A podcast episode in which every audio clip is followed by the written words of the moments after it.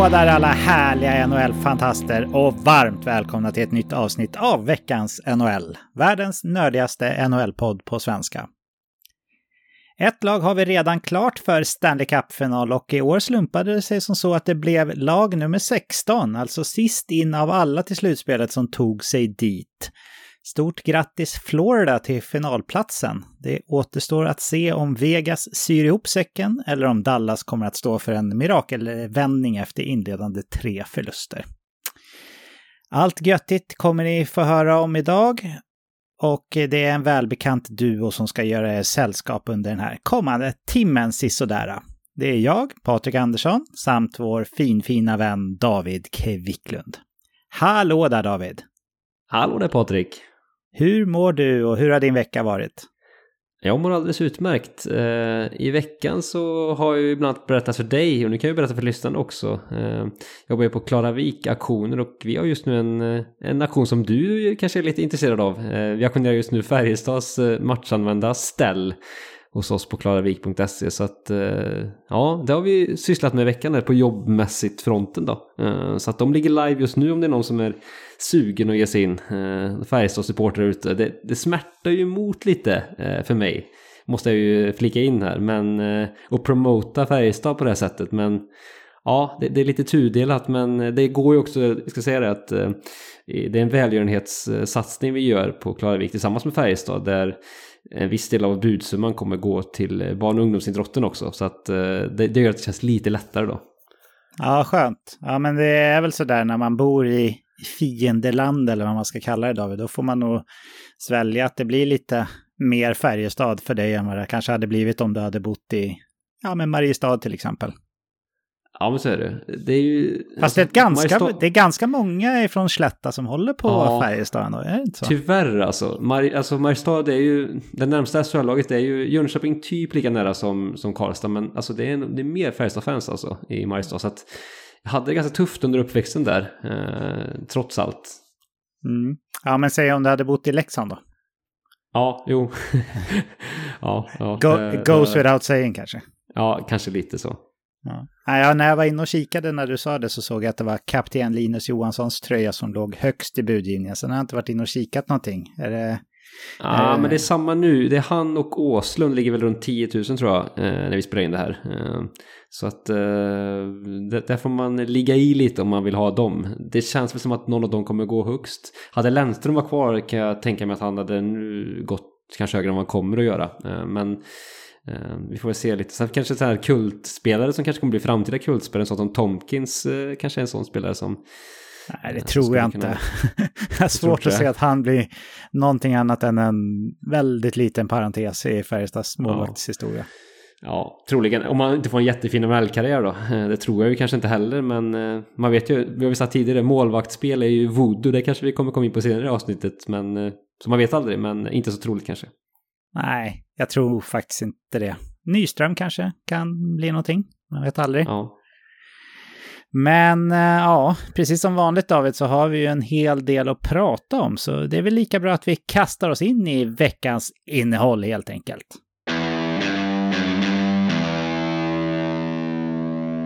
Precis som förra veckan och även så som vi kommer göra här, slutspelet ut, så kommer vi ha ett litet nyhetssvep i början istället för snabba puckar och reflektioner.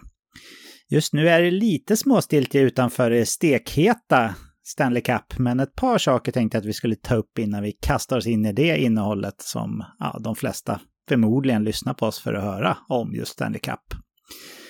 Men eh, från Calgary-håll har vi i veckan blivit meddelade hur den högsta sportsliga ledningen kommer att se ut kommande säsong.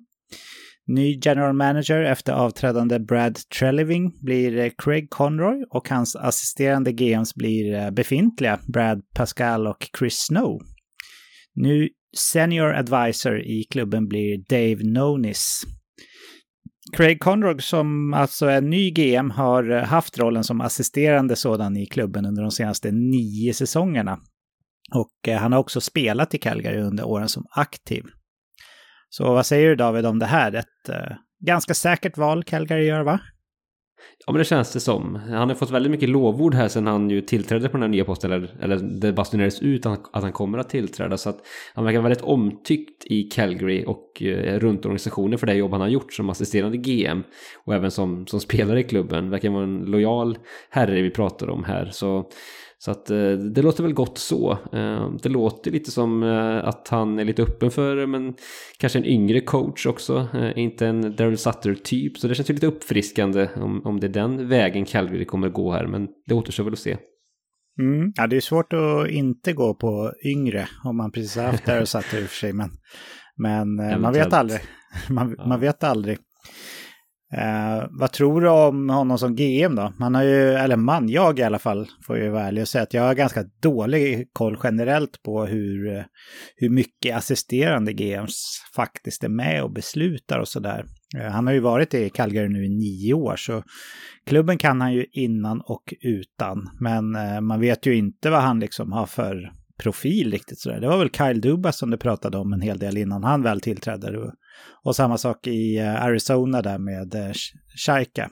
Nej, jo det hette han va?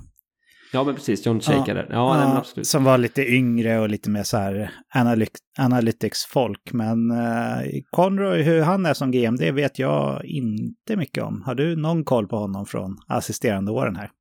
Nej, det kan jag inte säga. Och som du säger, det är lite svårt att ha inblick i hur stor påverkan eh, Conroy har haft på ja, men Travelings beslut och inte. Eh, det vet vi ju egentligen inte. Men det är klart, han har ju varit med och tagit eh, som assisterande runner med och med långt framtänkande viktiga beslut tas. Så att absolut att han har ju varit, haft inflytande. Sen är det bara frågan hur mycket han har haft. Då, men, men han har ändå varit på den posten i ganska många år tänker jag. Så att eh, det är ju ingen helt grön person som kommer in ändå trots att han är eh, grön i rollen så tänker jag ändå att eh, det är en hyfsat rutinerad herre som ändå sätter sig på en ny post. Så att det känns spontant som ett ganska bra val av Calgary här faktiskt. Ja. Sen pratade du om att, man, att han kanske var lite sugen att gå på en yngre coach. Och ja, som sagt, de flesta är yngre än Daryl Sutter. Men ryktena gör ju också gällande här att klubben har riktat in sig lite på Gerard Galant som ny head coach. Och han är väl ingen, han är väl lite purung, men samtidigt så känns ju det också, om det nu skulle bli han, som ett ja, men ganska säkert val av Calgary. Eller vad säger du David? Ja, skulle det landa där så, så definitivt. Alltså Galant har ändå visat upp bra resultat, det måste vi ändå säga, i, i grundseriesammanhang. De klubbarna har varit eh, kanske kort brintid då, men det här Calgary-laget är ju ett lag som ja, efter förra säsongens debacle behöver liksom få vända skutan snabbt nästkommande säsong. också, ja, man känns som att man står i ett sånt vägskäl liksom, eh, att man behöver göra det. Eh, och slussa tillbaka. Och då tycker jag Galant är eh, ett galant val för att använda en väldigt eh, trött klyscha. Men så är det ju. Det känns som att han ganska snabbt får en förändring till stånd i en ny klubb och miljö. Så att på det sättet känns det som ett ja, men ganska passande val för Calgary faktiskt. Ja, men jag håller med. Det känns som att Calgary är inte riktigt framme vid den där tipping pointen när man behöver besluta sig om en, en rebuild. Utan den här kärnan är ju faktiskt tillräckligt bra på pappret i alla fall för att man ska kunna vara en utmanare nästa år om, om alla pusselbitar faller på plats. Sen är det ett rykte också, så vi vet ju inte om det stämmer, men ja, ett rykte brukar försiggå av någonting i alla fall. Sen eh, tidigare Brad Treleving som alltså har lämnat Calgary så sägs ju han vara det allra hetaste alternativet för Toronto. Även här så är det ingenting som är klart när vi spelar in det här, men det verkar vara allmän uppfattning från Toronto Media att både klubben och eh, Treleving själv är sugna på att få till det här, så det är väl bara en tidsfråga ifall det skulle stämma. Tror du att det skulle kunna bli ett lyckat samarbete om det väl blir av, David? Ja men kanske. Alltså vi pratar ändå om en, om en herre som har lång gedigen erfarenhet och det är det som det känns som det är den eh, typen som Toronto söker här. Ehm, sen är det klart pressen, Calgary är också van att hantera ändå en kanadensisk marknad, det tror jag också är en fördel. Eh, att det är en som har kommit in med lite skinn på näsan. Vi vet ju här i Dubas uttalanden efteråt här att eh, han gjorde det liksom bra, och, men det verkar ju också ha har varit jobbigt för honom eh, så med den pressen som är. Eh, så att jag tror ändå det är bra med, med en GM just eh, som har varit med lite grann och, och även då hanterat en kanadensisk marknad, vilket ju Brad har gjort i det här fallet. Så, att, så det känns som ett ganska, ja, men ganska vettigt val ändå. Sen tycker man alltid det är uppfriskande med något nytt och något fräscht och så, men i det här fallet känns det som att Toronto ändå, ja men det är väl ganska klokt att gå på, på en person som har varit med lite, eh, skulle jag säga. Ja. ja, vi får se om det, om det blir så eller om det kanske landar på något annat sätt. En sak som eh, jag hörde i, tror jag var 32, 32 Thoughts, var att eh, Kyle Dubas var lite missnöjd med hur eh, alltså, den hierarkiska ordningen gick i Toronto. Att det var att eh, Dubas fattade ett beslut som han meddelade Shanahan. Shanahan meddelade styrelsen och eh, om styrelsen hade något besked till Dubas gick det också genom Shanahan enligt eh, dem då, om det var där jag hörde det. Tror du att Trelleving är den typen av eh, GM som är helt okej okay med det? Eller tror du att det kanske på så sätt egentligen passar bättre med någon yngre, lite mer oerfaren? Om nu kärnan ska ha ett ord med i spelet så att säga hela tiden. Jag tänker så att det är ganska glasklart vad som gäller här, vilken hierarkisk ordning som, som föreligger. Eh, och att det tror jag också kanske är lättare för en GM som har varit med lite grann. Kanske sett olika klubbar, olika miljöer, också har en förståelse för hur det fungerar eh, i Toronto i det här fallet. Då. Visst, det kan fungera på, på olika sätt och vara kortare beslutsväg kanske på andra håll, men eh, jag tror också att eh, en, en rutinerad GM har förståelse för att det faktiskt kan fungera på ett visst sätt i en viss klubb. Eh, så att det tror jag inte kommer vara ett problem här faktiskt. Utan sen är det klart det kanske kan vara frustrerande i stunden men eh, på pappret tror jag och tycker inte att det borde vara ett problem faktiskt. Nej, nej men det har du, du har en bra poäng där David som jag inte har tänkt på faktiskt. Att det, det kan nog faktiskt vara en, en fördel att man kan yrket innan och utan så att säga. Men på tal om Toronto då, deras GM-position, eller tidigare i alla fall, så finns det också rykten gällande Kyle Dubas faktiskt. Vi pratade i förra veckan, du och jag David, om att vi trodde på ett sabbatsår för Dubas, men eh, ihärdiga rykten går ändå om att Dubas ska vara huvudspåret för Pittsburgh Penguins. Eh, vad ska vi tro om det ryktet, David? Ja, men ingen rök utan eld känns det som. Det känns ändå som att eh Eh, Eh, att det finns någonting där och de har väl också fått tillåtelse att, eh, att genomföra någon form av intervju om honom om man ska förstå uppgiften rätt. Så att eh, någonting finns det ju där. Sen är det klart eh, hur, hur hett det egentligen är, det, det, det, vet vi kanske inte riktigt. Men att det finns någonting där, det tror jag definitivt eh, det gör. Så att man kan ju ställa sig lite frågande till den presskonferens såklart eh, han gjorde under, vad blir det nu då, ett par veckor sedan där. Eh, där han ju sa att det var antingen Toronto eller ingenting nästkommande säsong. Ehm, sen, så, att eh, det känns ju lite som att det kanske var ett sätt att sätta press på, på, på Toronto snarare att det faktiskt var så när vi ser hur allt har spelat ut sig här. Men, eller vi vet ju ännu inte om det kommer bli ett nytt jobb för honom, men om det skulle bli så känns det som att det var lite åt det hållet. Sen är det klart, eh, är man free agent som Duba så får lukrativa erbjudanden på annat håll, det är klart att man kan ändra sig också. Så att eh, man ska väl inte döma honom för hårt vad gäller den saken heller, men men lite spännande såklart med Pittsburgh, eh, att, om det skulle bli så. Eh, där eh, kommer han in till ett, ett spännande lagbygge men som har en lite annan profil och annan, annat fönster än vad Toronto har. Mm. Ja, men varför skulle han nu göra det här då? Alltså dels så tänker jag så här, om man nu kände sig ändå lite att han lutar åt det hållet att det var Toronto eller inget. Eh, så känns det ju som nu om man går med på att ta en intervju då, då känns det som att han kan dyka upp egentligen var som helst, tycker jag. Visst att Pittsburgh och Toronto är ju inte eh, det är ju inte så långt ifrån varandra man kan komma i NHL, inte ens nära. Men det är ju inte heller riktigt så att man tar bilen och, och hälsar på sådär. Utan det är ju ändå flyg vi pratar om. Så det känns ju som att Dubas kommer att vara GM i någon klubb i alla fall. Men om man nu ska det, eh, finns det jättemånga klubbar egentligen, David, som du ser som känns som ett jobbigare eller tråkigare uppdrag än just Pittsburgh? Vad ska man göra? Det finns ingen framtid direkt så att man kan vässa laget och stjärnspelarna du har, eh, möjligtvis Jake Gensel undantaget, som bara ett år kvar på kontraktet tror jag, Eh, är ju inte sådana som man tradar bort och kommer helskinnad från Pittsburgh heller. Så det är ju ett, ja, på pappret enligt mig i alla fall, ett riktigt eh, kamikaze-uppdrag att ta sig an eh, rollen som GM i just Pittsburgh. Håller du med mig? Ja, verkligen. Det finns ju stora utmaningar. Eh, det känns som att det här laget är på upphällningen vad gäller ja, men, vart man är på väg och sett hur åldersstrukturen är. Och den har ju förstärkts eh, med, med de eh, ja, men Hextals och de, de drag han gjorde också. Eh, med att det är en väldigt ålderstigen kärna. Men Dubas har gjort det bra också ska vi komma ihåg i Toronto. De här liksom spelarna runt omkring. De här som man har tagit in, i alla fall i vissa fall. Ja, men Michael Bunting exempelvis.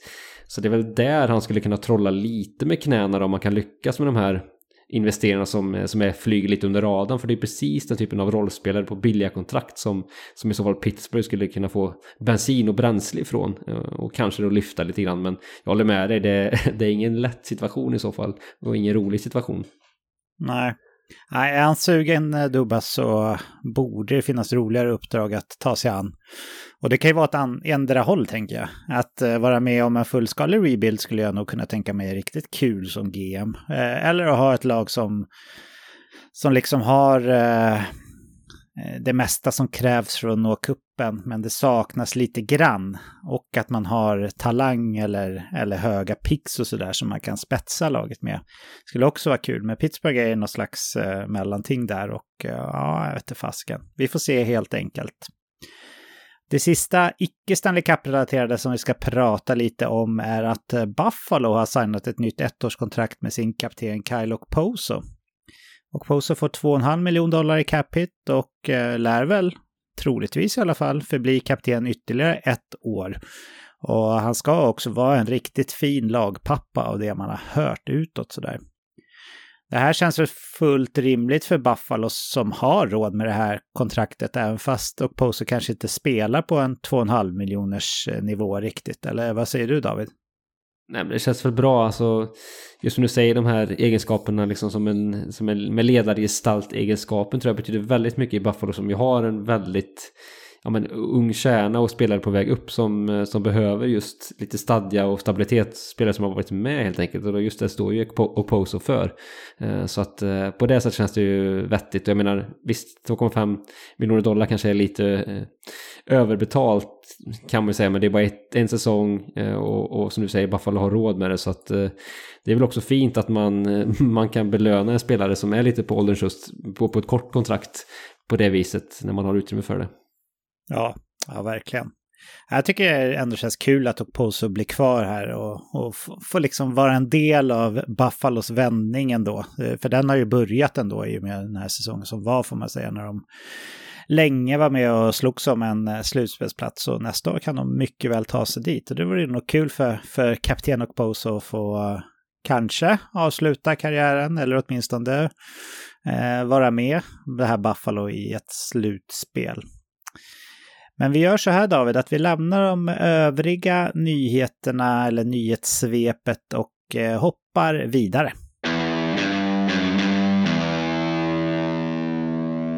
Och vi har ju hela slutspelet här pratat om eh, alla lag som åkt ut, om vi tycker att det är ett misslyckande och sådär. Och sen vi spelade in förra veckan så är det ytterligare ett lag som har blivit utslaget. Det var ju Carolina Hurricanes som blev svepta av Florida Panthers. Det känns säkert lite genant att avsluta säsongen med en svepning på det sättet. Men David, är det ett misslyckande när det ändå är i en konferensfinal så att säga? Nej, men det skulle jag inte vilja hävda att det är för Carolinas del. Med tanke på de stora skadorna man har dragits med eh, under, ja men, under under slutspelet som verkligen accentuerats då. Så tycker jag definitivt inte att det är det, utan man har ju, tycker jag, presterat bättre än vad man kunde förvänta sig faktiskt sett till det laget man har ställt på benen. Mm. Ja, man vann divisionen igen eh, och man tog sig till, till konferensfinal. Jag tror det var ganska få som trodde på Carolina så långt, även fast de vann sin division. Eh, så jag håller med, det är inte ett misslyckande, även fast jag kan ju tänka mig att Rod Brindamore och hans gäng gärna hade fortsatt lite till såklart. Men om vi kikar framåt här off-season då, eh, så finns det ju väldigt mycket utrymme capmässigt för eh, Carolina. Eh, man har många spelare från truppen i år som har kontrakt som går ut nu.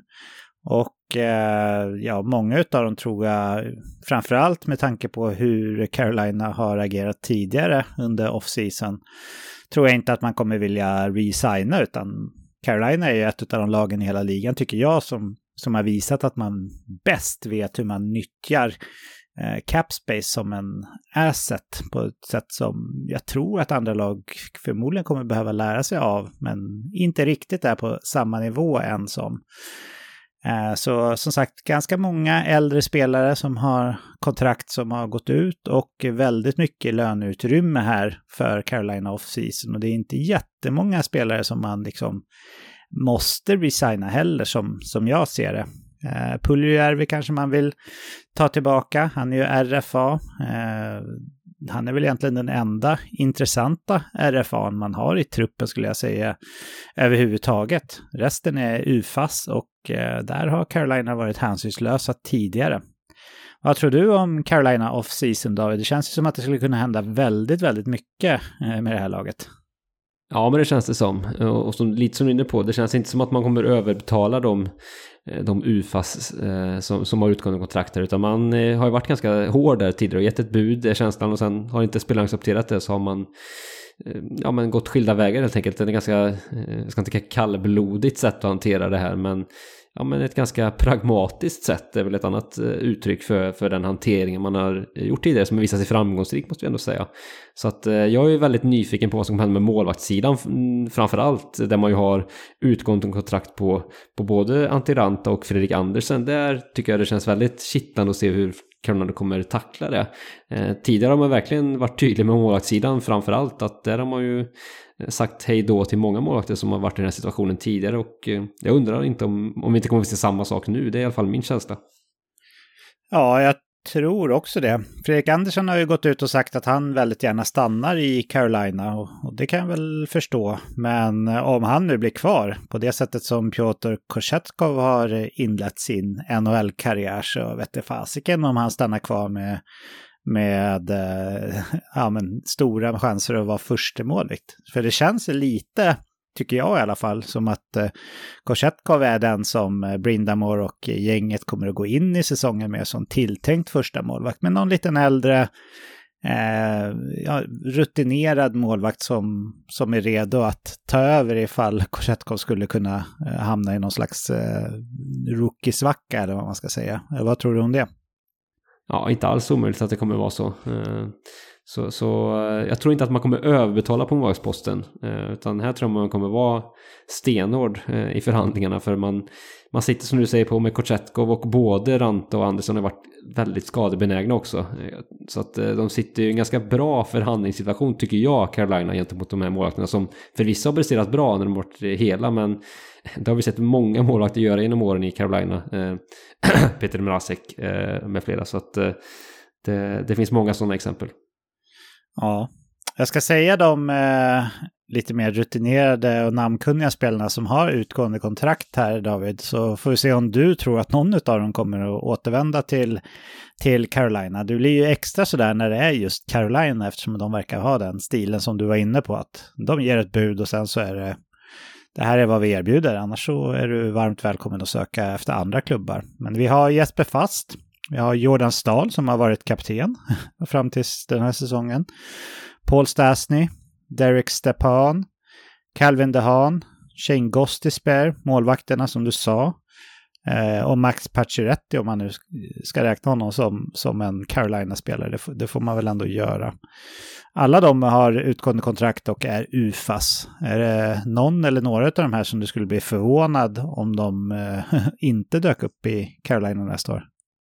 Ja, faktiskt. Jag tror Jesper Fast och eh, Jordan Stahl eh, tror jag kommer spela i Carolina nästa säsong. Jag är ganska säker på, på dem, den duon. Det känns som att de är en så stor del av identiteten för Carolina och eh, känns som två riktiga Brindamore-favoriter.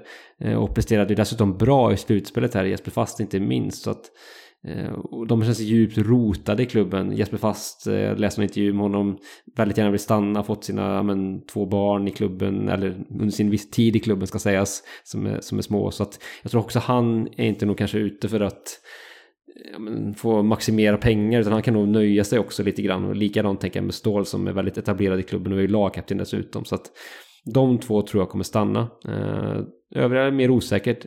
Spännande med Pacioretty tror jag. Eh, han har ju haft grova skadeproblem så det är frågan vilken, vilken spelare han kommer tillbaka till att vara i den åldern med de tuffa skadorna. Men det skulle jag kunna tänka mig att Carolina kan ge ett, eh, ett, eh, ett billigt, ett kortare kontrakt som, som faktiskt Pacioretty kan köpa lite som, ja men bevisa sig helt enkelt. Och jag tror inte han kan förvänta sig mycket mer någon annanstans. Så att han skulle nog se att han också kan bli kvar. Mm. Ja men det låter väl fullt rimligt tycker jag. Det ska bli ändå spännande att se tycker jag, Carolina just med så mycket cap space här, hur de kommer, kommer nyttja det off-season. Jag tror Carolina kan, ja om de gör, sköter sina kort rätt, vilket jag tycker att de brukar göra off-season, så tror jag de kan komma tillbaka starkare nästa år än vad de har gjort nu. Om de signar eh, Jordan Stahl igen, tror du han fortsätter som kapten då, David? Ja men det tror jag. Då tror jag han kommer fortsätta i den rollen. Det känns som att eh, han, har, han har varit där och gjort det så pass bra är känslan. Så att då kommer han fortsätta tror jag. Ja, ja det kan nog stämma. Det är väl Sebastian Aho kanske som, som eh, eller Jacob Slavin eller någon som, som annars skulle kunna stå på tur ifall det skulle bli ett, ett annat lag för Jordan Stahl. För han lär inte lägga av, det tror jag inte. Så gammal är han inte. Men eh, sen har vi ju givetvis då en konferensfinal som fortfarande pågår när vi spelar in det här under söndagskvällen. Det är Vegas mot Dallas där det har varit en jämn tillställning generellt sett. Vegas kammade hem de första tre matcherna. Eh, bara som påminner här så har det bara hänt fyra gånger i NHLs historia att ett lag har lyckats vända ett 0-3 underläge. Jag tror inte att jag direkt sparkar in någon stängd dörr, men jag är tämligen övertygad om att Dallas är sugna på att bli lag nummer fem med den bedriften. Dallas lyckades ju vinna match fyra på hemmaplan och eh, vann eh, natten till idag söndag då. Match eh, sex, match fem på bortaplan. Så nu leder alltså Vegas med, inom citationstecken här, bara 3-2 i matcher med match 6 i Dallas och en eventuell match 7 i Vegas. David, låt mig höra dina reflektioner från den här rafflande matchserien hittills. Den har varit rafflande, eh, det tycker jag. Eh, båda lagen eh, spelar ju, vi pratade lite tror jag, var det någon Carolina-serie här, jag kommer inte ihåg vilken utav dem, men det kanske var till och med den nyss avslutade, att det är ganska safe spel. Och det är lite så här med, det är lite dumpa och, och så. Eh, det här som, som är spelet eh, som, som är, eh, inte ska säga vägvinnande, men som, som till stor del präglar den matchen också. Och en del tufft, tuffa situationer också. Vi hade ju Jamie Benn-situationen här, eh, blev avstängd två matcher och lite andra eh, heta duster som, som jag ändå eh, jag ska inte säga att jag gillar Jamie Benns tilltag, men ändå som ger en liten krydda till, till, till känslorna i alla fall i matchen. Vad menar du David? det var väl bara olyckligt att han råkade ha klubban i... ja, jag vet inte vad jag ska säga om den bortförklaringen. Det är så här, oj då, så här. Uh, ja, vad, vad tråkigt att jag hade klubban just där hans huvud var när jag ramlade. Ja, otur. Jag, lite, jag har otur när jag tänker. Det känns lite ungefär som, som en parallell man kan dra. Ja. Uh, så nej, uh, sånt vill vi såklart inte se på, på en hockeybana. Så att helt rätt att han blev avstängd. Uh, sen har det varit mycket fram och tillbaka. Och vi har varit inne på det tidigare. Jake Ottinger och hans målvaktsspel har också verkligen varit fram och tillbaka det här slutspelet. Och likadant i den här matchserien. nu har han presterat bra i de här två vinsterna. Men dessförinnan var det ju Ja, lite ner helt klart. Speciellt i den tredje matchen var det väl. Han hade en, en mm. riktigt medioker match. Så att, eh, ja, då blev han utbytt efter sju minuter tror jag i första perioden. Ja, så, så att eh, för Dallas del blir det ju viktigt att han kan hålla den här höga nivån, fortsätta hålla den höga nivån i två matcher till och att han inte klappar igenom som han faktiskt har gjort flera gånger i slutspelet. Så att det blir spännande att se om han, han kan stå pall här. Och din andra käpphäst för Dallas eh, är ju eh, vår gode vän, på att säga. Det är han ju inte, men Ryan Suter som ju fortsatt får mycket förtroende och är inne på otroligt mycket baklängesmål. Och jag, varenda mål typ som Dallas släpper in känns som att han eh, gör ett markeringsmisstag. Eh, typ. Eh, jag överdriver lite här kanske, men, men det känns som att han har gjort flera grova misstag i matchen. Det var ju eh, var det i andra matchen tror jag när Jai, eh, Aikili hade den fina framspelen bakom ryggen. Då var det ju Suter som missade. Eh, även hade en misslyckad rensning i samma situation dessförinnan som ledde lite fram till det målet. Och flera andra flagranta misstag tycker jag från hans sida. Så att eh, där hakar jag på dig Patrik. Minska speltiden på Suter. Ja, det är förvånande tycker jag att är han en sån tuff person att hantera? Att man liksom som ledare då känner så här att ja, men om jag inte matchar honom i viktiga situationer eller mycket överhuvudtaget, då kommer bara stämningen i den här, i den här gruppen sjunka för att det blir sånt jäkla liv på honom? Eller vad kan det vara? För det känns inte som att eh, De Boer kan tycka att han är så här bra. Va? Högre tankar så har jag om Peter Boer, eller vad säger du? Ja, nej, jag tror inte, alltså, kommer så här långt fram, alltså det är ju ingen, alltså politik eller om du ska kalla, kategorisera det som du är inne på det Patrik, det ska inte betyda någonting när vi kommer ner till liksom en, ställ, en konferensfinal, så att känns osannolikt att det skulle vara så. Eh, sen är det klart, han kanske har eh, liksom utrådande pondusen och ledaregenskapen, eh, lugnet som man kanske vill ha i ett slutspel, det är väl kanske de egenskaperna som det bor eh, värdesätter här då, men jag menar de misstag han gör är så pass tydliga tänker jag. Det ser man ju med blotta ögat höll jag på att säga. Sen är det klart han har andra egenskaper i sitt spel som, eh, som uppskattas i, laget. Och det förstår jag också som kanske inte vi ser. Eh, så att, eh, Eh, men, men ändå anmärkningsvärt tycker jag att han, att han är inne på så pass mycket baklängesmål och gör så pass mycket misstag som jag upplever att han gör. Mm.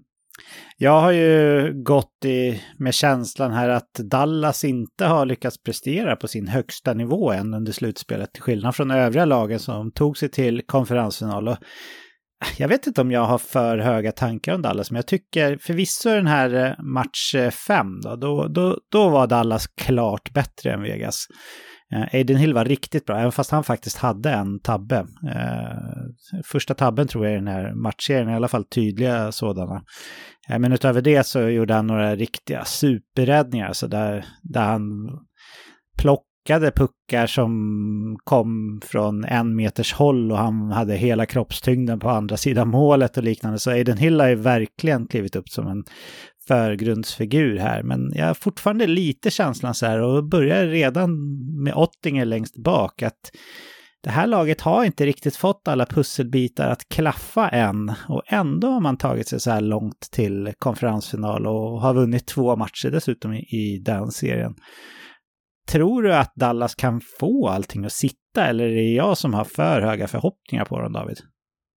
Ja, nej men de kan få det att sitta. Eh, det tror jag. Det har vi ändå visat under tidigare under säsongen också att när allt stämmer så är de ju ett fantastiskt bra lag helt enkelt. Så att, eh, nej men då här, nu har man ryckt åt sig två vinster. Det är klart att man har ett go i och med det. Eh, och man har ju liksom ja, Joe Pavelski som kliver fram i viktiga lägen, en Jason Robertson ska vi säga som har varit väldigt het i den här matchen. Och, så de bärande spelarna har ändå presterat väldigt bra för Dallas här och det tror jag eh, betyder mycket. Eh, Vegas Dito presterade bra inledningsvis av matchen, som Jack Eichel med flera, men eh, Mark Stone, men sen varit lite mer tysta så alltså att det gäller för dem att steppa upp och konkurrera med, med de bärande spelarna i Dallas här nästkommande matcher. Hur tror du att det kan komma sig att en eh, ja, på pappret supermålvakt som Jake Ottinger är så här ojämn som han har varit ja, men även i förra rundan kan man ju säga och, och även nu då mot, eh, mot Vegas? Är det matchningen? Är det självförtroende? Är det erfarenhet? Eller är det bara att målvakter är voodoo, David? ja, eh, kanske kombination av allt, men det här är inte en jätterutinerad målvakt. Det ska vi ha med oss. Alltså han har inte varit med i jättemånga slutspelsframträdanden. Visst, förra säsongen så hade han ju ett, eh, ett väldigt omtalat slutspel. Han var riktigt, riktigt vass. Men jag menar, hans erfarenhet i stort är ju begränsad liksom. Så att jag tror definitivt att erfarenhet spelar roll. Det är ju en annan press att eh, hantera ett slutspel med, med det som kommer. Och Dallas som ändå har varit Alltså de är inte en underdog utan har ju ändå en viss press på sig att de ska leverera också i slutspelssammanhanget här. Um, sen är det klart, här är man inne i konferensfinal så det har ju gått bra liksom. Men, men eh, det blir ett yttre tryck som man kanske inte är van vid riktigt och sätter det kanske ett högre press och nervositet som, som kommer in som, som kan spela, spela sig spratt hos en, eh, hos en lite mer orutinerad mål som ju faktiskt fortfarande Ottinger är. Så att jag tror definitivt att det är erfarenheten som, som kanske Eh, kanske kommer in lite här i kombination med ett självförtroende för det är också en del av erfarenheten att man kan hantera motgångar. Och visst, Ottinger har också bevisat att han kan stå tillbaka riktigt bra så det, det ska han ha med sig. Men jag tror ändå att erfarenheten är kanske kan ligga honom i fatet här.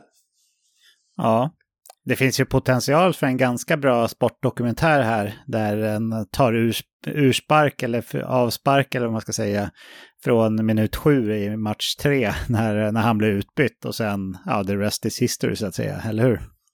Ja, verkligen. Den är ju, det är en vacker sportsaga, amerikansk sportsaga från, från Texas, så att det vore väl någonting. Jag tror inte att det är något eh, lag så här långt fram i slutspelet som har vänt ett 0-3 underläge, de fyra tidigare, så att ja, det vore verkligen en historisk händelse i så fall. Undrar om inte en av de här fyra, den första av dem som var alltså för nästan ett, eh, ett eh, århundrade sedan, eh, var i Stanley Cup-final faktiskt. Jag såg den okay. där listan fladdra förbi lite snabbt, men, men det var inte någon av de här två senare som, som man minns i alla fall. Utan eh, det, var i så fall den första tror jag. Men ja, hur som helst så, så vore det ju mäktigt och det får väl oss obemärkt in på nästa fråga här och David. Hur tror du att det här kommer att sluta eller hur kommer det se ut här framöver? Match 6 i Dallas, det känns väl ändå som att det finns potential för en Game 7 här va? Ja men det gör det ju. Och det gillar man ju eh, väldigt mycket i och med att vi har haft eh, känslan av att det skulle kunna ta slut väldigt snabbt i båda de här två serierna. Så kul att det, att det har blivit en lite längre serie här. Eh, jag tror mycket väl att det kan bli match sju. Eh, sen tror jag att Vegas kommer vinna till slut ändå. Eh, jag tror att man krånglar sig vidare i då en match sju, vilket vore spännande. Så att, eh, det är väl ett scenario eh, jag som fantastiska, fantastisk tippare här i det här slutspelet, eller inte, men, men ni får tro, tro vad ni vill, men det säger jag i alla fall fyra till, till Vegas. En sak som talar för Vegas, ja, självklart har vi ju statistiken då. Det är ju, det har bara hänt fyra gånger i historien att ett lag har vänt ett 0-3 underläge. Men om man räknar bort det, utan bara tänker att det står 3-2 i matcher till Vegas, för det är ändå inte ovändbart om man, om man ser det så, att vi, att vi börjar härifrån. Men det som talar för Vegas på ett sätt är att man har mycket mer eh, Stanley Cup-rutin trots att man är som ung klubb. Man har ju varit ganska heta att eh, byta till sig och eh, signa spelare som har Stanley Cup-erfarenhet av att vinna Stanley Cup och gå långt i Stanley Cup. Så faktiskt, hur konstigt det än låter, så har ju Vegas mer rutin från att faktiskt göra det än, än vad Dallas har. Tror du det är en faktor som spelar roll när det, när det kommer till kritan här? Ja men absolut. Det, det, betyder mycket, lite som vi touchade vid Ottinger. Så, eh, sen Aiden Hill har inte så mycket erfarenhet av inte målvaktsposten, men överlag absolut att det spelar roll. Det, det tror jag. Det, eh, att hantera det och, och, även i Vegas fall att man blir liksom ikappsprungna och kunna hantera det. För det är klart det blir en, en liten en mental härdsmälta att hantera det. Men det skulle man kunna fixa med tanke på den gedigna erfarenhet man har i, i laget och i truppen. Mm. Ja, jag, jag tror att Dallas kan knipa den här match 6, precis som du David. Men sen en match 7, en game 7, som det är, som är, är liksom, bara, bara det är ett uttryck som ger en lite gåshud faktiskt när vi snackar så här långt fram framför allt. På bortaplan i Vegas, en arena som eh, kanske är känd för att vara en av de mest högljudda med hängiven publik för att vara i NHL. Det är ju inte klack på det sättet som vi är vana med i, i Sverige, men eh, jag tror att där, väl där blir det riktigt tufft för Dallas att uh, kamma hem det. Men uh, i och med att jag har uh, suttit med mitt uh, finger uppe här som uh, varningens finger i luften för Dallas här hela slutspelet så känns det dumt för mig att, att släppa det. Även fast jag, om jag ska rannsaka mig själv innerst inne så tror jag faktiskt att Vegas grejer det här.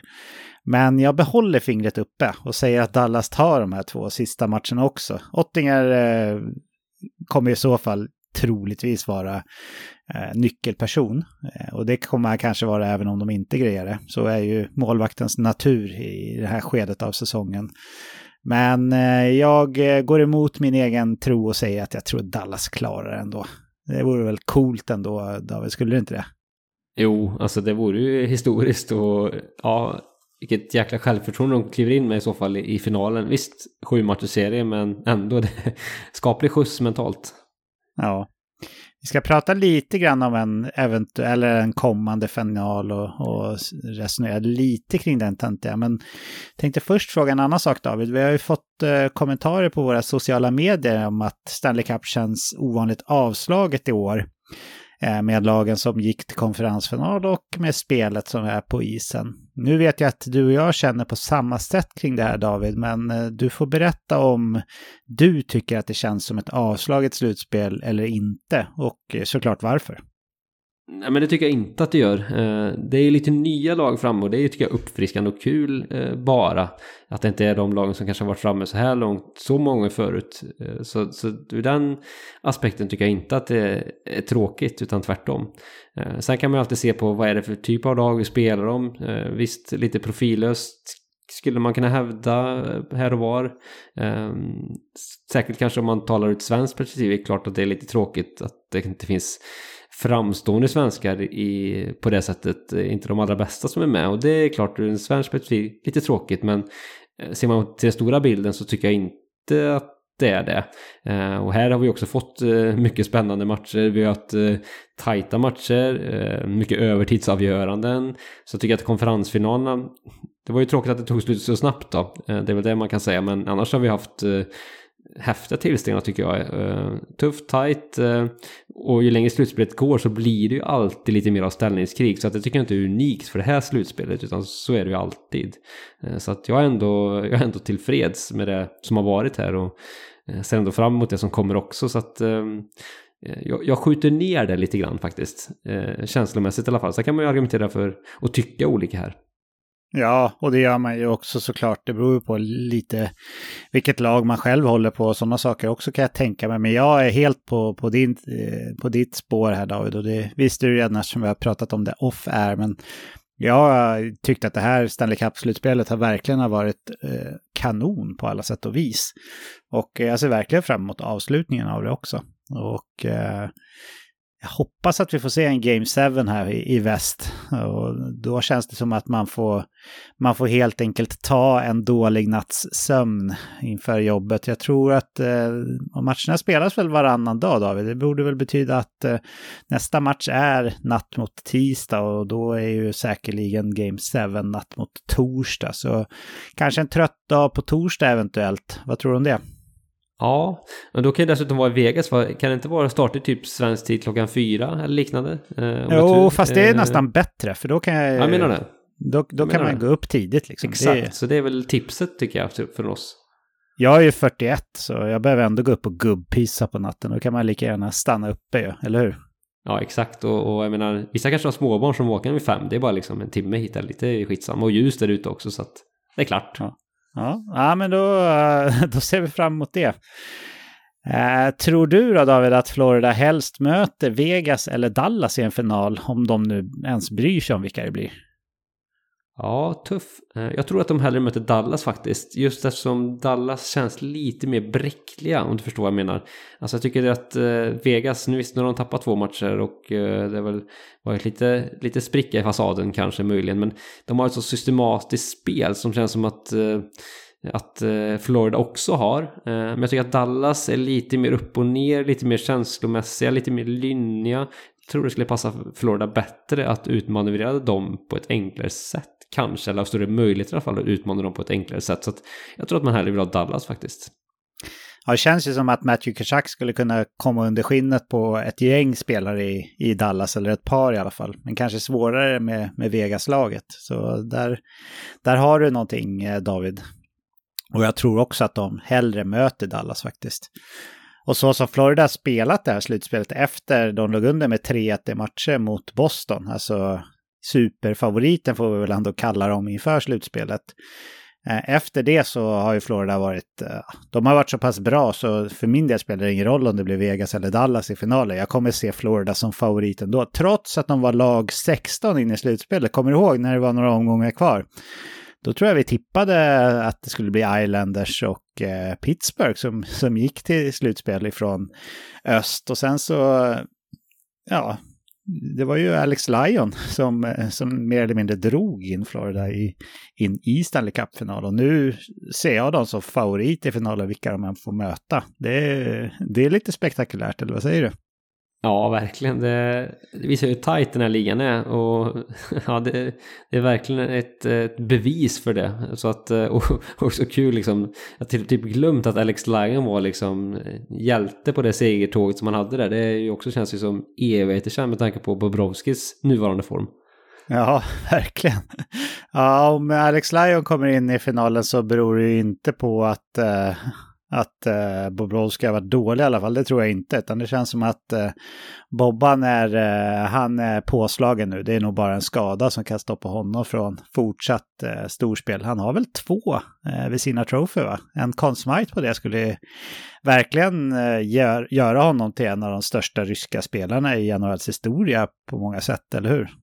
Ja, eh, Consmite står högt i kurs. Jag menar, också lite så här oväntat med tanke på hur uträknarna har varit. Så jag menar vilken, vilken sannsaga i så fall.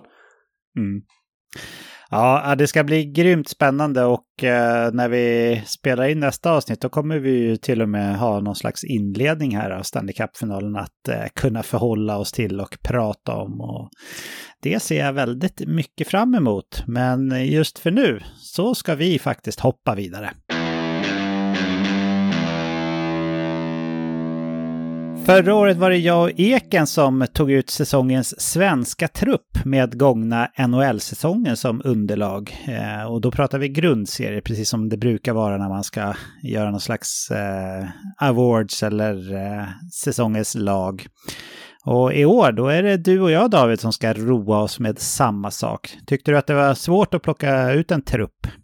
Ja, men det var det faktiskt på sina håll. Det måste jag ändå tillstå Eh, att det var. Eh, och lite angenäma problem här och var. Måste säga att man kände att oj, här var det tufft om platserna. Eh, medan på andra håll kanske det var lättare. Så att det var kul. Ja, men jag håller med. Vi har gjort så här att vi ska ha med tre målvakter. Tre backpar, en sjunde back, fyra kompletta kedjor och en trettonde forward. Och vi kommer börja bakifrån. Och när vi kommer till forwards så börjar vi med centrarna och sen fyller på med ytterforwards. Till hur stor utsträckning har du försökt hedra de eh, normala positionerna för spelarna, David? Ja, men ganska stor del. Jag har gjort eh, någon rokad eller ett par rokad på forwardsidan kan jag väl erkänna och eh, en tror jag väl kanske en förflyttning på, på backsidan där som, som kanske ja, vad gäller fattning och så. Men i övrigt ska det väl vara något sånär. Eh, sen är det klart, ja, men något sånär skulle jag säga i alla fall. Mm. Jag tror faktiskt att jag rakt igenom satte spelarna på deras eh, normala position. Eh, nej, det finns undantag. Jag har en center som, som forward också för att jag tyckte att det fanns för många bra centrar helt enkelt. Men annars så tror jag det är så. Och eh, det vi ska göra är att vi ska enas om ett gemensamt lag. Och vi kommer att använda oss av en vetopinne. För er som har lyssnat på oss länge vet att jag och Eken har gjort det förut då. Som man kan nyttja för att få sin vilja igenom. Eh, nyttjar man vetopinnen då går ju givetvis pinnen över till den andra då. Eh, du får börja som ägare av vetopinnen David. Har du några frågor eller funderingar på upplägget här innan vi sätter igång och tar ut eh, 2022-23 års svenska NHL-trupp? Nej, men på förhand känns det glasklart. Så får vi se vad som händer längs resans gång här. Om vi fortsatt kommer att vara vänner här eller om någon kastar på eh, luren här. Ja, det, det kommer vi vara. Eh, tyvärr, det blir, det blir inte så stora eh, schismer här, det tror jag inte. Eh, alltså, det ska, I och för sig skulle du säga att Erik Karlsson platsar inte i den här truppen, då har vi problem faktiskt. Men eh, jag skulle också bli förvånad om du sa det. Vi börjar med eh, målvakter och eh, första målvakt. Här är det väl inte så mycket snack, men du kan ändå få säga vem du har som första målvakt och argumentera för honom så får vi se om jag håller med. Nej, men det är inte så mycket att diskutera tycker jag. Linus Ullmark med den här säsongen har haft eh, grundserien så är det ju... Nej, det, det är ju öppet mål skulle jag säga för hans del. Fantastisk säsong. Kul också med lite um, revansch från fjolårssäsongen där han var lite, lite ifrågasatt ska vi komma ihåg. Så att, uh, kul. Ja, jag ska inte eh, försöka lura någon. Här går det inte att argumentera. Linus Ullmark kommer med allra största sannolikhet vinna Vesina Trophy och eh, då känns det bara befängt att inte eh, kalla honom säsongens bästa svenska målvakt också. Då. Om jag kör andra målet då så tyckte jag även här att det var ganska lätt faktiskt. Eh, jag vet att eh, man generellt sett kanske vill att målvakterna ska starta lite mer än vad Filip Gustafsson gjorde. Men det spelet som han visade upp i Minnesota, det var faktiskt på Ullmark-nivå. Eh, både eye-test och underliggande siffror. Så för mig är han ganska given också som andra målvakt i, i det här laget, även fast han kanske inte var eh, uttalad första målen i sitt klubblag så var han ändå klart bäst i, i Minnesota. Och eh, han eh, var också enligt mig en av de fem bästa målvakterna i ligan den här säsongen. Så för mig är det ganska givet Filip Gustafsson. Håller du med? Ja, det gör jag. Det känns uh, givet med den säsongsutvecklingen han hade. Andra halvan av säsongen var det ju ja, häftigt att se. Så det ska bli kul att se hur han tar sig an nästa säsong. Mm. Okej, men då får väl du... Eh, det ska sägas att det är bara fyra målvakter som har startat NHL-matcher som är svenska den här säsongen. Så de som är kvar att välja på nu är Jakob Markström eller Anton Forsberg. Så ja, det är inte helt givet vem av dem man ska välja, men jag lär nog inte argumentera för den ena eller den andra här. Vem, vem vill du ha som trea, David? Nej, men jag tycker det ändå var, var lite spännande här. Eh, jag menar Markström, besvikelse till säsong, eh, verkligen så, det kan vi inte nog understryka. Eh, men har ju matchats betydligt hårdare också, ska vi komma ihåg. Nästan 60 matcher har han stått, vilket ju är mycket. Forsberg 28 matcher, gjort det bra bitvis och så, men lite upp och ner också i ett, ett ganska svajigt åtta den här säsongen också, ska vi komma ihåg. Så att ingen liksom ja, eh, ingen hård konkurrens här kanske man kan, kan säga om man var lite hård. Jag väljer att sätta faktiskt Markström på tredje position här. Eh, men det är med en hårsmån och eh, han behöver helt klart steppa upp nästa säsong. Mm. Ja, jag hade inte tvingat dig att använda vetopinnen om du hade sagt varken Markström eller Forsberg, för de har ganska snarlika siffror. Men jag håller med om att i och med att Markström startade mycket mer och var väl en av de målvakterna som startade mest i hela ligan till och med, så eh, har jag inga problem med att ha Markström som trea. Så där är vi enade. Då kör jag första backpar här då. Och eh, jag tror, eller jag skulle bli förvånad om vi inte har samma första backpar, eh, du och jag. Eh, Erik Karlsson är ju en back som, eh, likt Ullmark då, högst sannolikhet kommer vinna det finaste priset för en back då i hans fall. Och jag tycker att säsongen som Rasmus Dahlin har gjort eh, gör att det är svårt att peta honom från ett första backpar här. Så jag säger Erik Karlsson och eh, Rasmus Dahlin. Hur förhåller du dig till det? Jo, det är bra. Alltså, ser man på liksom de spelarna presterat så är det ganska givet. Sen är det klart så här, ska man se framför sig hur de här ska spela tillsammans? Alltså, eh, eh, ja, eh, det defensiva spelet i det här backparet, eh, spännande kan man väl säga.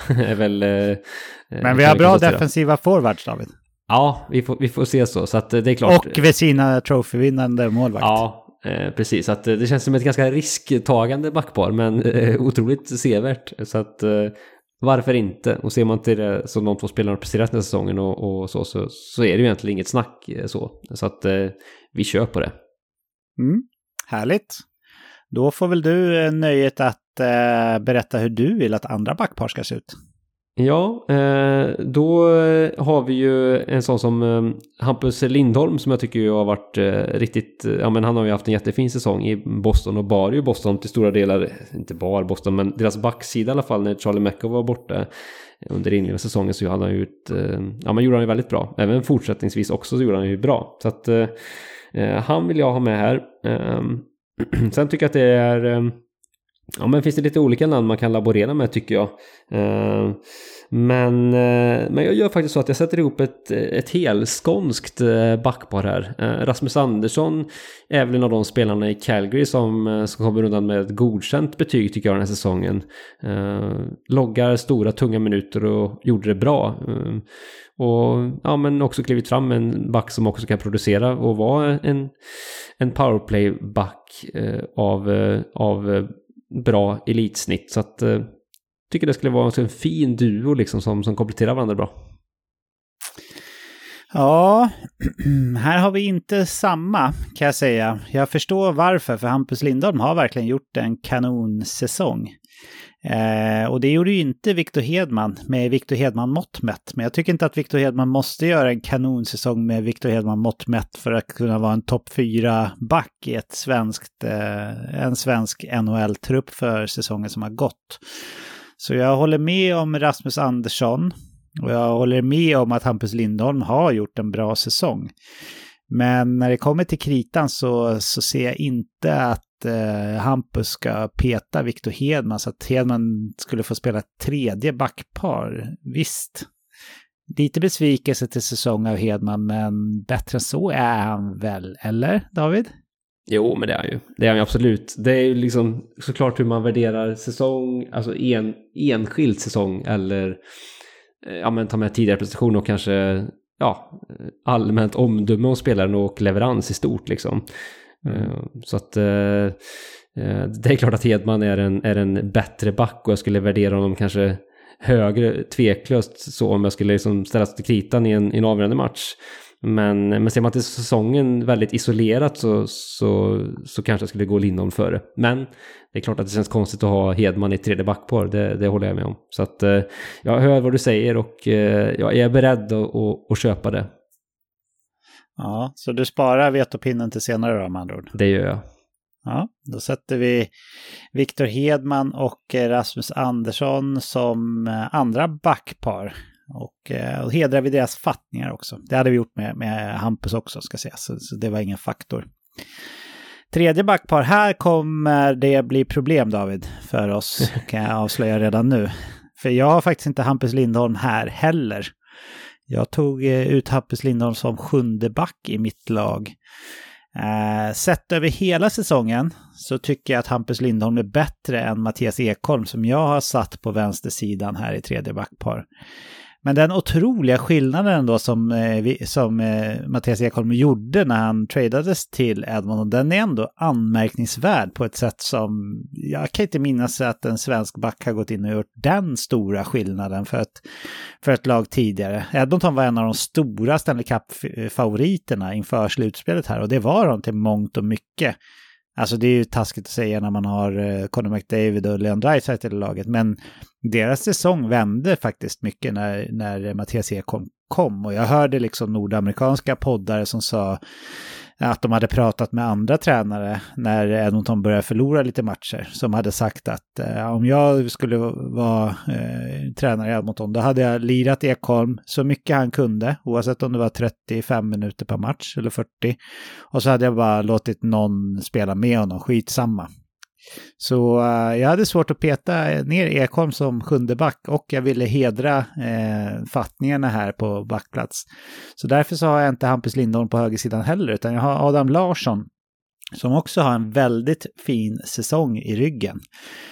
Eh, det var Vinstan som fick de stora rubrikerna i det där backparet och i den där backsidan överhuvudtaget i Seattle. Men Adam Larssons inverkan på det defensiva spelet har verkligen varit otroligt fin och hans eh, säsong är värd att uppmärksammas på till mångt och mycket. Det är ju oftast de backarna som gör mest poäng som får mest uppmärksamhet, men eh, den här säsongen som har gått så tycker jag Adam Larsson har varit vår kanske bästa defensiva back sett över hela säsongen. Så mitt tredje backholm med Ekholm, Adam Larsson. Så ah, let loose David, vad säger du?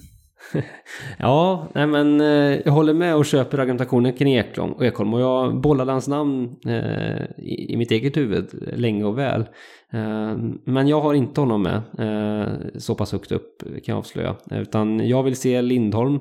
Jag tycker sett över hela säsongen där han har presterat Eh, då tycker jag han borde vara här. Han var med Ja, han var inte med hela säsongen i Norris-diskussion, men han var utkanten av en sån diskussion under delar av säsongen, vilket ju inte Ekholm var. Eh, jag tycker också att kanske att arbetsprovet, alltså sett i grundserien, vad var det 20-talet matcher han gjorde i Edmonton, är lite för litet eh, sett till att han presterade i Nashville dessförinnan för att han ska komma med mitt lag på det, på det sättet. Men jag håller med om att herregud vilken injektion han var. Eh, så att det går inte att säga någonting annat om det. Så det köper jag helt och fullt. Men jag har eh, Lindholm och även Adam Larsson, så det jag håller verkligen med om det du säger, vilken säsong han har gjort. Eh, kul för honom som, som ja men, har liksom varit lite bortglömd känns det som sen han gick så där högt i draften och, och kämpat på liksom i det dolda. Han var, ju, han... han var ju lite aktuell i en viss trade i alla fall. Då var han inte det, det får man säga. Då var han inte bortglömd. Men jag menar rent prestationsmässigt känns det som att han har spelat lite i, i det glömda under ett gäng säsonger här. Så att eh, kul att hans namn lyfts namn igen på, på det sättet och att han presterar så pass bra. Mm. Jag hade Hampus Lindholm som min eh, sjunde back i min trupp så jag tänker inte tvinga dig att använda vetopinnen här utan sätter man hela säsongen i perspektiv så var han ju faktiskt bättre än Mattias Ekholm. Det, det köper jag. Så vi gör ett tredje backpar här med Hampus Lindholm och Adam Larsson. Så får väl du börja med att argumentera för vem du vill ha som sjunde back, men du vet ju redan att jag kommer ju vilja in Mattias Ekholm där, om inte du har en väldigt bra motivering. nej, nej, men det, det, har jag väl egentligen inte. Man kan väl ha ol olika namn man kan laborera med i övrigt också. Det är som Gustav Forsling som jag har annars näst på tur möjligen, men men Ekholm så, eh, så, så sätter man presterande under Edmonton-tiden och ändå den stabila pjäs som man ändå var i Nashville dessförinnan så Eh, ett Nashville som också var, ja men kanske lite speciell situation också. Eh, så så att eh, jag, jag eh, väljer att plocka in Ekholm där gör jag eh, gärna och det inser jag att du också kommer inte ha något emot. Nej, nej, men då får du behålla eh, vetopinnen så får vi se om den kommer i spel överhuvudtaget. Då. Det är inte säkert. Vi är väl inte helt ovanligt att vi tycker relativt lika heller David, så det är ingen superskräll. Eh, då börjar jag med att säga vem jag vill ha som första center och här tyckte jag också att det var lite av en no-brainer på ett sätt eh, i alla fall. Eh, den bästa svenska center den här gångna säsongen är ju Elias Pettersson och jag har också satt honom som första center här. Men jag skulle ljuga om jag sa att jag inte var lockad av att peta ut honom på en kant. Det måste jag vara ärlig med att säga här, för av eh, de här svenska centrarna som är aktuella i det här laget så är Elias Pettersson den som jag ser som, som klart sämst på att teka till exempel, vilket ändå, även fast tekningar är en kamp, ett kampmoment som många andra kampmoment på isen, så är den ändå betydelsefull då och då. Och där tycker jag inte att han är i nivå med de övriga. Men eh, jag har valt att sätta en annan center på kanten till slut. Och eh, därför så har jag Elias Pettersson som första center. Vad, hur ser det ut hos dig David? Nej men det är samma namn hos mig. Ehm, så att eh, alltså det här, hans första 100 poäng säsong ja, visade ju också ett, ett lag som presterade ganska dåligt och det var väldigt svajigt att han var liksom konstanten i det så tyder på styrka så att eh, för mig känns det också fint att ha honom som första center. Slog, det, slog tanken dig att sätta ut honom på en kant som du gjorde med mig eller var det givet att sätta honom som center? Men det är klart att det är lite lockande att sätta ihop kanske de största kanonerna i en första kedja. Det, det, det, ska man väl inte säga, sticka under stol med att det var. Och han har också spelat eh, liksom på ytterforwardsplats eh, en del tidigare i sin karriär. Så att, men nej, det, det känns ändå rätt sett till den, pistol, den säsongen han har att han får spela på sin naturliga position. Mm. Okidoki, vem vill du se som andra center? Eh, Mika Zibanejad har jag där. Eh, det var väl eh, nästan lika givet för mig som, som första centern där i Elias Pettersson då. Så eh, har också haft en väldigt gedigen säsong. Eh, också liksom, han gör ju alltid det, producerar lite i sjok sådär. Eh, väldigt eh, höga toppar i sin produktion och han var ju väldigt het under delar av våren framförallt, vilket han ofta brukar vara. Så, eh, men eh, en riktigt bra säsong av Mika igen här. Eh, så att, eh, ja, andra center för mig. Är det inte så generellt att människor med mycket swagger är heta på våren, David? Ja, men det kanske är så, du vet. De, de är lite så här känslomänniskor, våren börjar komma, solen strömmar in, uh, man får feeling helt enkelt. Det är, det är lite swagger, uh, swagger liksom kompatibelt på något sätt. Ja. Ja, det blir inget eh, argumenterande här. Eh, det är min andra center också. Eh, också givet i och med att jag satte in Elias Pettersson som center även i, i mitt lag. Annars så hade jag haft Sibania som första center såklart. Men då går jag vidare till tredje centerplatsen här och eh, här valde jag mellan eh, Elias Lindholm och Joel Eriksson Ek. Eh, men jag kan avslöja nu att Joel Eriksson Ek var spelaren som jag till slut eh, petade ut på en kant för att få plats med alla duktiga svenska centrar som jag ville ha med i den här truppen. Eh, så därmed så blev det Elias Lindholm kvar och eh, han gjorde inte en lika fantastisk säsong på långa, långa vägar som han gjorde förra säsongen. Hade han gjort det så hade han varit första center i den här truppen eller kanske andra center, någonting sånt. Eh, men i år var han fortfarande bra och det är inte lätt att byta ut båda sina kedjekamrater sådär på en femöring och prestera lika bra heller såklart. Eh, så därför så eh, kom han lite längre ner i år än vad han gjorde förra året, men jag tycker att han förtjänar en tredje centerplats. Så jag säger Elias Lindholm. Vad säger du David? Ja, men eh, jag har faktiskt Joel Eriksson Ek hos mig. Har Lindholm är en sån som jag faktiskt har valt att ja, placera på en kant faktiskt. Sett att han, den här smarta hockey IQ skulle kunna fixa det eh, och, och vara en bärande spelare på, på det sättet ändå. Eh, och jag tycker att vi har så pass bra centrar, eh, eller många bra centrar och Joel Ek med den säsongen han har så känns det ändå härligt att kunna liksom premiera honom för det. Han känns också ja, men, som en passande tredjecenter, att han har ju ändå visat på en nivå att han har en offensiv spel som jag inte trodde att han skulle ha i sig, men det har han ju visat nu. Och också att han kan prestera och leverera och producera utan att ha så ja men så nödvändigtvis ehm, ja, visst han har spelat eh, inte så mycket med Kaprizov och eh, Zuccarello utan har lite mer, lite mer jag ska inte säga blygsamma, men lite andra kedjekamrater. Så att, eh, ja, kul för Joel. Så att, eh, skulle vara roligt att ha honom på som tredje center. Men eh, köper argumentationen med Lindholm så att eh, ehm, visst, han kan gå som center och det gör han ju, det är det han gör naturligt. Så att eh, jag kan köpa det. Eh, jag kan avstå från mitt veto. Eh, ja, nej, men vi kan, vi kan diskutera den här lite till ändå, tänker jag David, innan vi fattar ett slutgiltigt besked. För i min första trupp som jag tog ut, då hade jag, alltså jag har, jag har, jag har, vad blir det, sex centra som jag verkligen vill ha med. Och en av dem är ju då trettonde forward, så det är, är fem centrar i ordinarie fyra kedjor.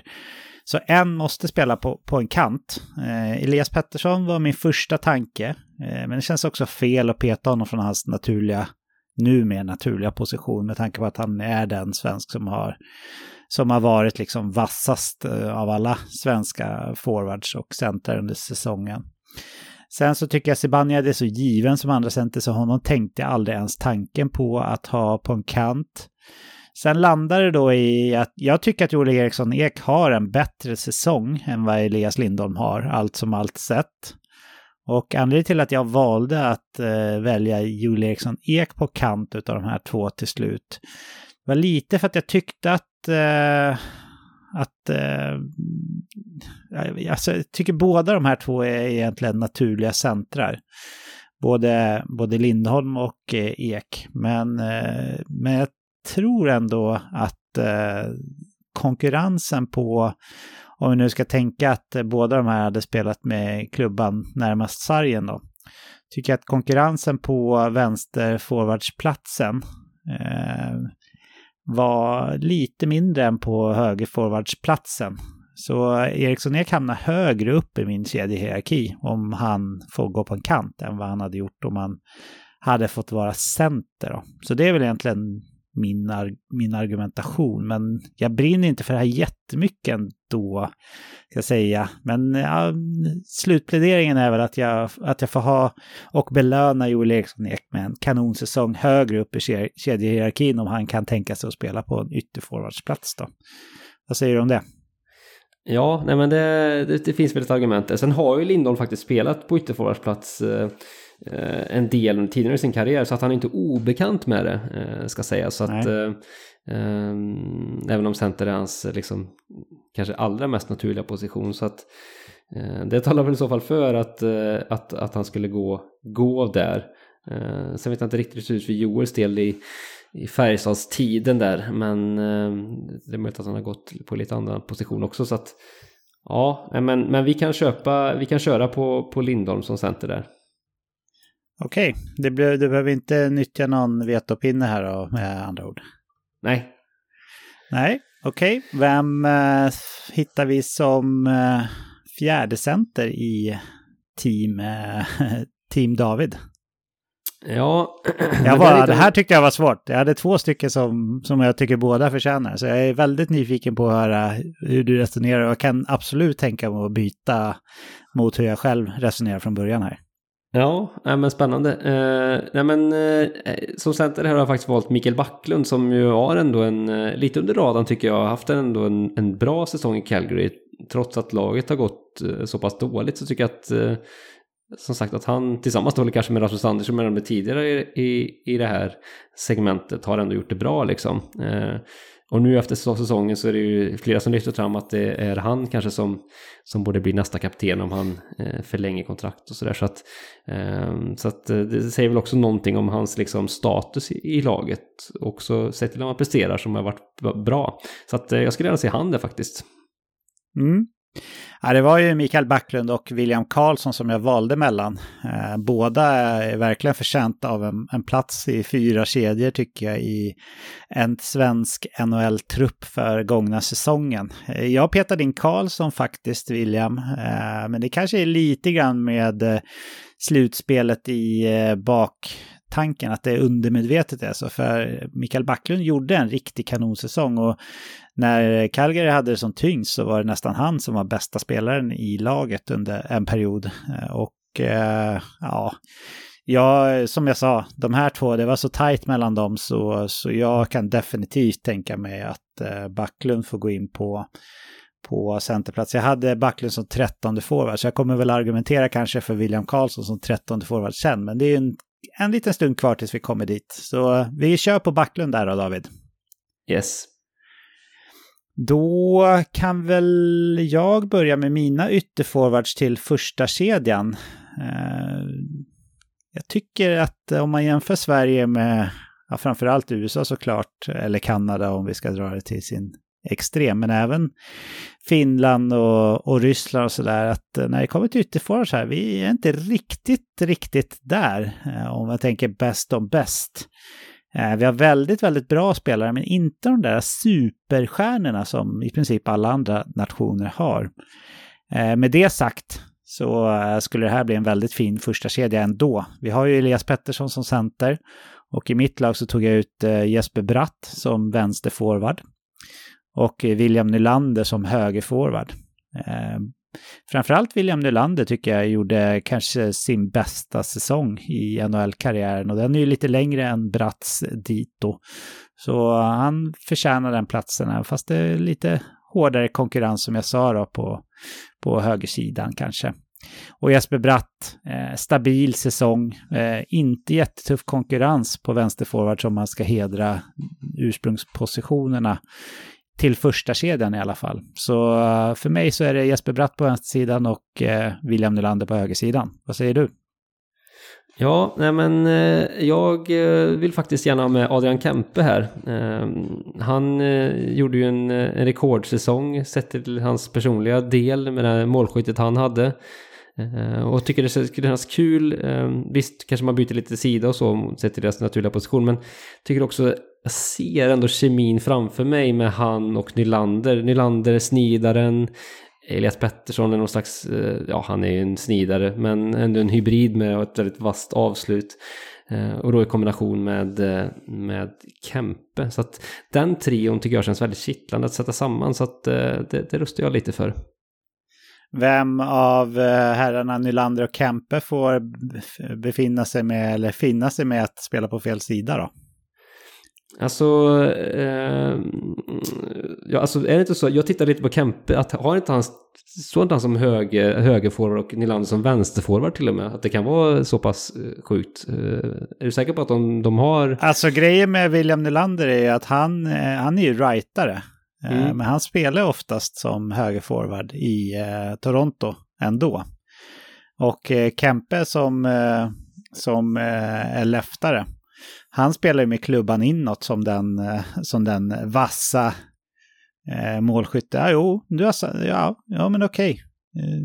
Jag köper det. Adam Kempe, han brukar nog faktiskt spela med klubban inåt.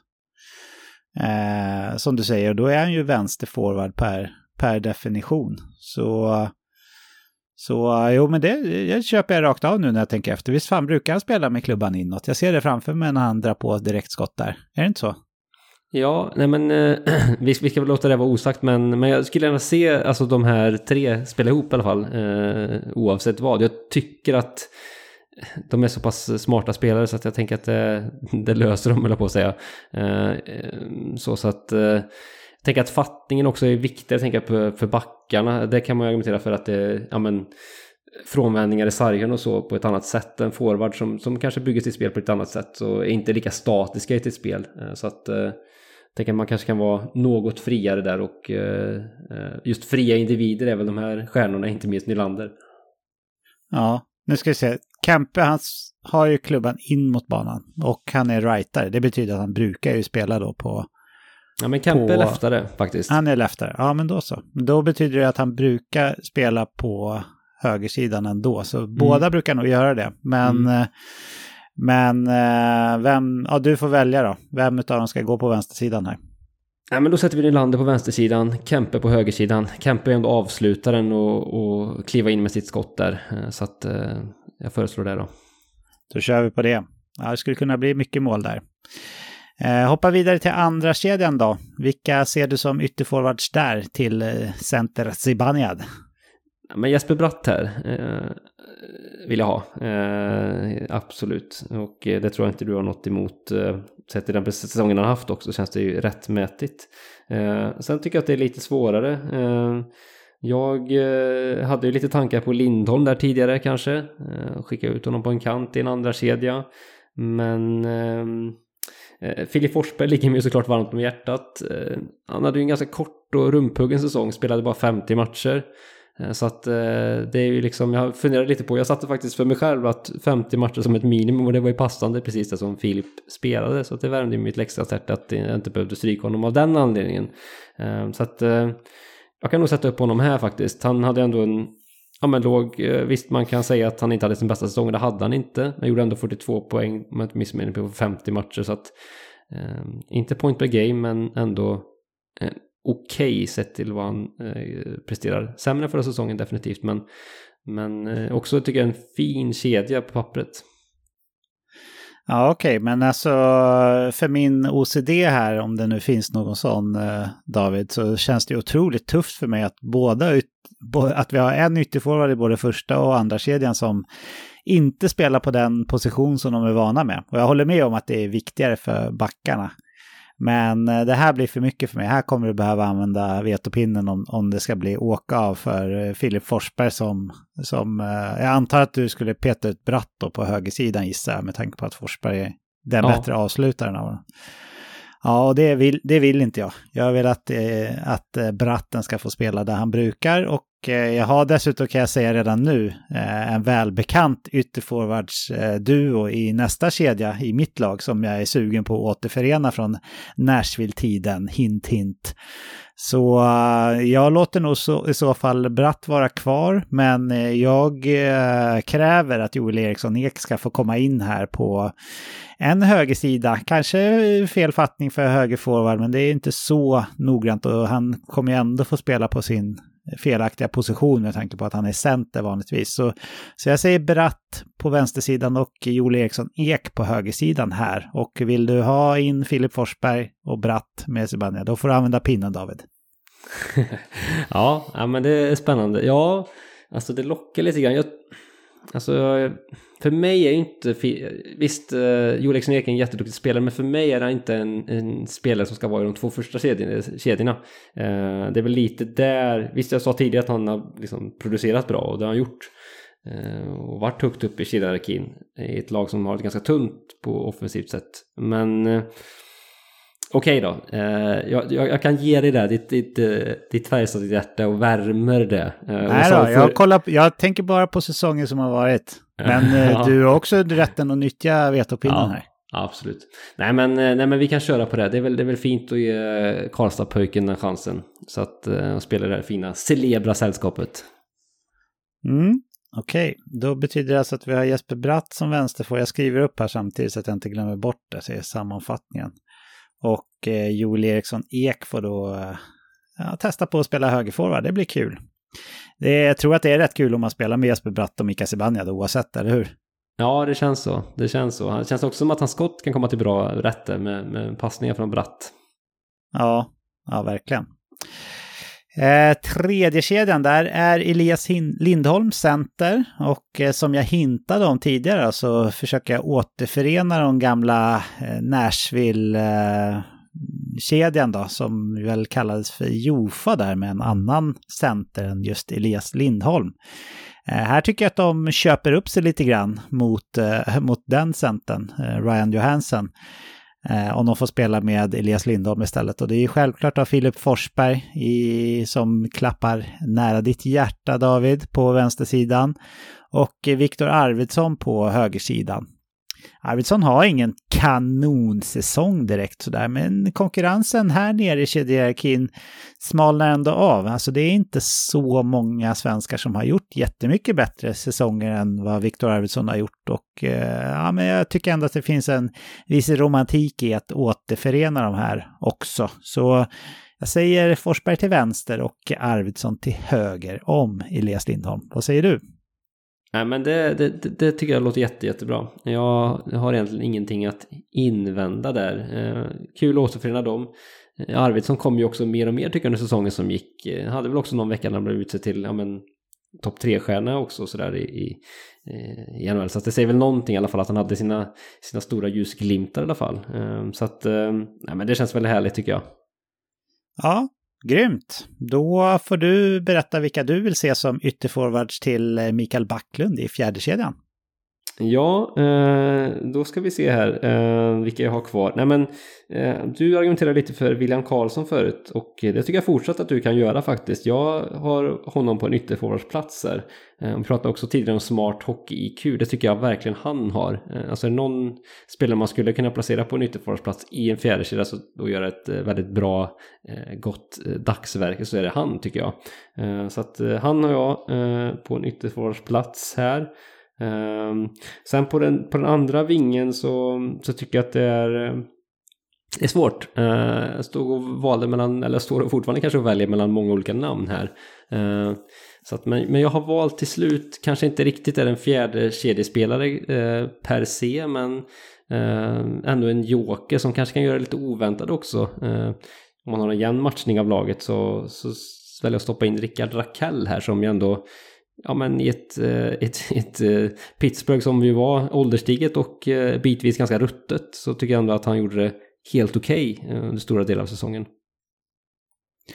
Ja, men det låter väl som en fin shutdown-kedja ändå med lite offensiv spets där också. Jag hade faktiskt, jag, jag, gissar att du låter Raquel spela på sin högersida då, och så får William Karlsson med mm. sin hockey-IQ matchas på vänster. Och eh, jag kommer köpa det. Jag hade ju med eh, William Karlsson som min fjärde center, så jag har inga, inga problem med att ha honom på kant här. Jag hade också Rakell på högersidan i min trupp. Sen hade jag Andrea Burakovsky på vänstersidan. Men eh, jag, eh, jag gillar eh, William Karlsson. Tycker att han är en väldigt bra hockeyspelare. Och jag tycker att han har en bättre säsong än vad Andrea Burakovsky har. Så jag köper det rakt av. Eh, och då är det bara en trettonde forward kvar. Och jag får väl lov att säga då att Burakovsky är ju det namnet som jag har kvar nu som jag inte har tagit ut. Men jag brinner inte jättehårt för honom nu när han blev trettonde forward istället. Så jag är inte svårövertalad om du har ett annat namn här David.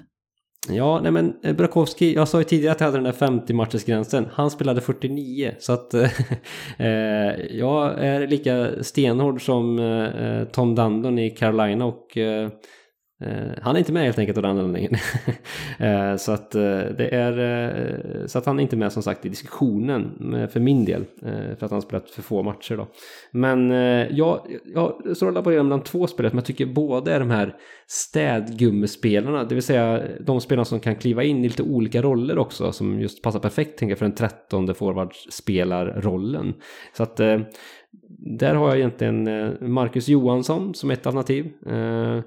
Och även Kalle Järnkrok om man får ytterligare ett, eh, ett alternativ eh, som jag gärna eh, bollar upp här då. Eh, men jag har Marcus Johansson som min, min 30-forward så har jag väl en bubblare därutöver i, i Järnkrok då som är lite samma just städgummespelaren som kan fylla lite olika roller om det blir en skada eller så. Ja, men det är intressanta namn som du tar upp där, David. Eh, Marcus Johansson, om vi pratar lagtillhörighetsklappning på hjärtat och sådär, gör ju mig glad som eh, gammal Färjestadare. Eh, och Kalle Järnkrok, han, han är alltid stabil. Känns som att han fick, han blev lite bättre under säsongens gång också tycker jag, Eh, sen i Toronto. Så eh, ja, eh, de där två, det, det är bra alternativ. Jag tycker båda egentligen är bättre än, än André Burakovsky som trettonde forward. För det känns som att de är lite bredare i spelet. Och Marcus Johansson fick ganska mycket lovord i slutet av säsongen i, i hans nya omgivning då i Minnesota. Så ja, men ska vi köra Mackan där, Marcus Johansson, David? Ja, men det tycker jag känns bra. Eh, men han och Matt Bolder där hade ju en väldigt fin kemi så att, eh, så att eh, nej, det känns bra tycker jag. Ja. Men du, coolt, då har vi faktiskt plockat ut en hel trupp. Vi kom överens, vi är inte osams va? Nej, absolut inte. Eh, det var väl lite när det blev Filip Forsberg och eh, Joel Liksom Ek. Då, då var det lite Färjestad-Leksand eh, och Ja, kanske inte helt otippat att det var där det hettade till ändå. Nej, det, är ändå, det, det, har något så att säga. Att det var där det, var där det blev lite hett. Ja. ja. Ska jag dra igenom eh, truppen som vi ändå enades om utan att eh, man behövde vifta med vetopinnen här? Ja, men gör det. Då har vi Linus Ullmark, första målis. Filip Gustafsson, andra målis.